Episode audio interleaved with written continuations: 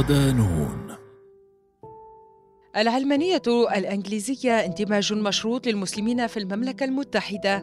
مقال على موقع نون بوست. رغم صعود اليمين الشعبوي الذي يؤمن بالعنصرية والتمييز وخاصة ضد المسلمين في بريطانيا فإن الكثير من الباحثين ومراكز التفكير متفائلون بشأن علمانية المملكة المتحدة فهم يعتقدون أن لها خصوصية تختلف عن أغلب النماذج الأوروبية ويرفض البعض تسمية التجربة المدنية في البلاد بالعلمانية والسبب يعود إلى المسار التسامحي والرمزية الدينية للتجربة. فإنجلترا ومنذ إصلاحات القرن السادس عشر أصبح الحاكم فيها هو الزعيم الروحي للأمة وحاكم الكنيسة العليا. إذ تحترم بريطانيا تراثها الروحي أكثر من أي شيء آخر. لكن القوانين تفصل بشكل واضح بين شؤون الكنيسة والحكومة دون أي تدخل أو تداخل بينهما. تاريخ العلمانية في بريطانيا مكن تأسيس المجتمع الإنجليزي والعلمانية بشكلهما الحالي منذ انفصال كنيسة إنجلترا عن روما تحت حكم هاري الثامن الذي بدأ عام 29 و500 وألف بريطانيا من صنع تجربتها الخاصة في الإصلاح. تناوب المصلحون على كنيسة أنجلترا وتأسست بالتدريج حالة من التعاطف بين التقاليد الكاثوليكية والمبادئ الإصلاحية لكن التاريخ لم يخلو بالطبع من صراع بينهما بكل أشكاله. لكن التاريخ لم يخلو بالطبع من صراع بينهما بكل أشكاله لكن في النهاية لم يؤدي ذلك إلى محاربة الدين بحجة العلمانية على النمط الفرنسي لا سيما أنه كان هناك دائما من يطرح الحلول الوسط التي ترضي الجميع. تؤمن التجربة البريطانية بالمجتمع التعددي المنفتح على الجميع فيعيش الناس بحرية تامة وتوفر الدولة مساحة محايدة من خلال الانفصال تماما عن المؤسسات الدينية لكنها تحاول أيضا فيما يتعلق بمسائل الدين أو المعتقد ضمان أقصى قدر من الحرية للجميع. وترفض التمييز والتعاطي مع أي شخص على أساس معتقداته الدينية أو غير الدينية. يمكن القول إن الهدف الرئيسي لبريطانيا ضمان حقوق الإنسان واتباع نهج أكثر عدلاً يعكس قيم التنوع التي تزداد طوال الوقت. لهذا تقدم الكثير من الامتيازات للأقليات الدينية وتشجعها على الاندماج في المجتمع. وربما هذا هو السبب الرئيسي لنشاط الأقليات من كل الثقافات على أراضيها. ويتعارض النموذج البريطاني تماما مع العلمانية الراديكالية فالحجاب مثلا مصرح به في جميع قطاعات التوظيف والأماكن العامة ويرتدي جميع الناس ما يرغبون من خلاله التعبير عن خصوصيتهم الدينية والإنسانية مثل العمامة أو الكبة أو القلنسوة أو تربية اللحى دون أن يزعجهم أحد. ورغم تزايد الإلحاد في المملكة بشكل كبير خلال العقود الأخيرة وارتفاع نسبة عدم المتدينين فإن معظم الناس متسامحون مع المعتقدات الدينية للآخرين. ولد الغالبية العظمى من غير المؤمنين والمتدينين وجهات نظر إيجابية أو محايدة تجاه الأفراد الذين ينتمون إلى أي دين. تاريخ المسلمين. يتمتع المسلمون في بريطانيا بتاريخ طويل. حيث تظهر الملكة إليزابيث الأولى ملكة إنجلترا في إحدى الصور التي تحتفل بهزيمة الأسطول الإسباني مع الأسطول العثماني الذي تحرك لدعمها ضد إسبانيا. ولهذا ركزت في سياستها الخارجية والاقتصادية على التحالف الوثيق مع العالم الإسلامي. أما عن الإسلام داخل الإمبراطورية الإنجليزية يمكن التأريخ له بعد انتهاء الحروب الصليبية. وكان جون نيلسون أول رجل إنجليزي يتحول إلى الإسلام في القرن السادس عشر. بعدها بدأ الإسلام ينتشر بين البريطانيين أنفسهم لا سيما بعد ظهور أول نسخة إنجليزية من القرآن الكريم عام 49 و600 وألف. ضمن خصوصية التجربة الإنجليزية مع الإسلام فإن أكثر الذين اعتنقوه في وقته المبكر بالمملكة المتحدة كانوا من الطبقات العليا للمجتمع بخلاف التجارب الأوروبية الأخرى. وكان على رأس هؤلاء إدوارد مونتاغو نجل السفير الإنجليزي في تركيا. وصلت أول مجموعة كبيرة من المسلمين المهاجرين إلى بريطانيا عن طريق البحر وهو ما يفسر وجود المجتمعات الإسلامية الأولى بإنجلترا في المدن الساحلية. مثل كارديف، ليفربول، وهال ولندن. أما الموجة التالية فجاءت عقب افتتاح قناة السويس المصرية عام 69 و800 وألف. وبسببها زاد الطلب على العمالة الإسلامية في الموانئ وعلى السفن.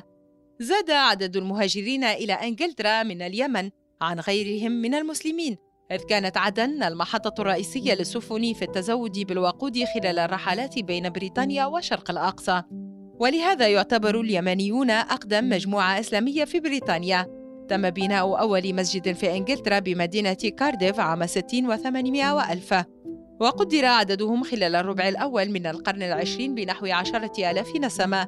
لكن عدد المسلمين يصل الآن إلى ما يقارب 5.6% من السكان أي ما يزيد على ثلاثة ملايين مسلم. أكثر من نصفهم ولدوا في بريطانيا وتؤكد إحصاءات رسمية أن الإسلام أسرع الأديان انتشارا في إنجلترا مقابل التراجع في أعداد المسيحيين. وضع مقلق. رغم بنية التسامح في المجتمع الإنجليزي فإن هناك تصاعدا في الكراهية ضد المسلمين والأقليات بشكل عام.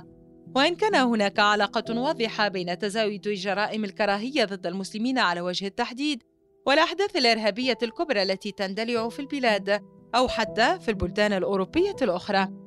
وصل المسلمون إلى مناصب رئيسية في البلاد. عمدة لندن مثلا الحالي هو مسلم لكن رغم ذلك من النادر رؤية المسلمين في مواقع القوة والنفوذ وقلة فقط هم الذين يتمكنون من كسر السقف الزجاجي وتحقيق المزيد من التقدم. اندماج مشروط. يلاحظ في الآونة الأخيرة أن تقدم المسلم في المجتمع الإنجليزي أصبح مرتبطا باتخاذه مواقف متشددة من العقيدة الإسلامية تضامنا مع المشاعر المعادية للمسلمين. ولهذا أصبح الكثير من طالبي النفوذ لا يظهرون أبدا هويتهم الدينية. لا تحمي ترسانة التشريعات التي تؤسس للمساواة وحقوق الإنسان والاحترام المتبادل والتسامح مع الذين لديهم أديان ومعتقدات مختلفة أو ليس لهم ديانات بالأساس. حرية الضمير للمسلمين على وجه التحديد. فإما أن تكون منتقدا لما يراه البريطانيون تشددا في النصوص الإسلامية وحدثيا على نفس معاييرهم وإما النبذ والإقصاء والترهيب. مستقبل أفضل. رغم المحنة التي يعيشها أبناء الإسلام هذه الأيام في المهجر بشكل عام وبريطانيا بوجه خاص فإن إنجلترا لا تزال أفضل الخيارات في أوروبا كلها للمسلمين على المستوى الرسمي. وفي الوقت الذي يشجع الرئيس الفرنسي إيمانويل ماكرون على إهانة الإسلام باعتباره من ضروب حرية الرأي والتعبير يعتذر رئيس الوزراء بوريس جونسون وكذلك رئيس حزب المحافظين جيمس كليفرلي عن كل ما يعتبره المسلمون كراهية مؤسسية ومنهجية داخل الحزب وفي البلاد.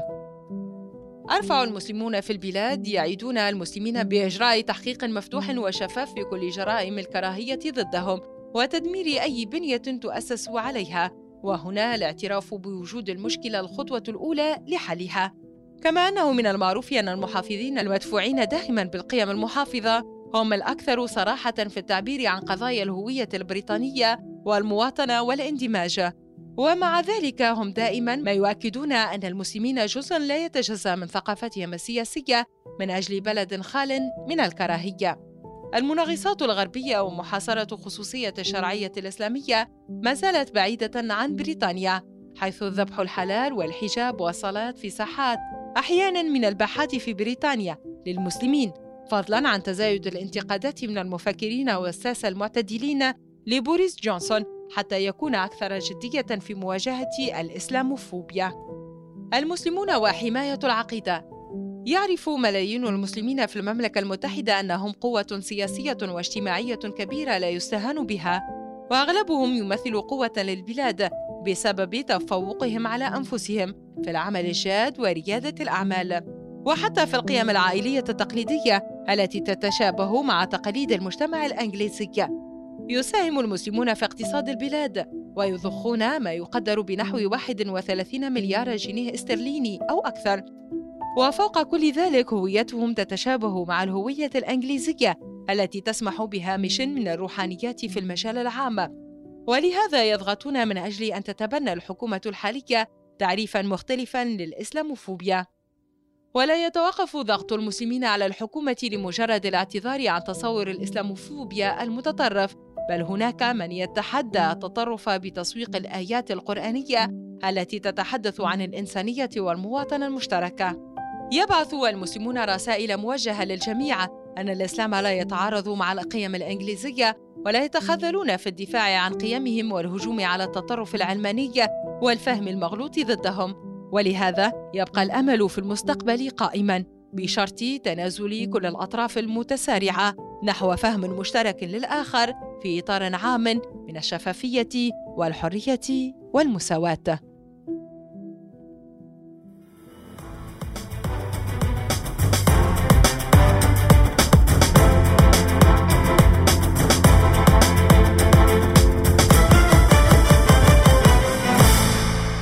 صدى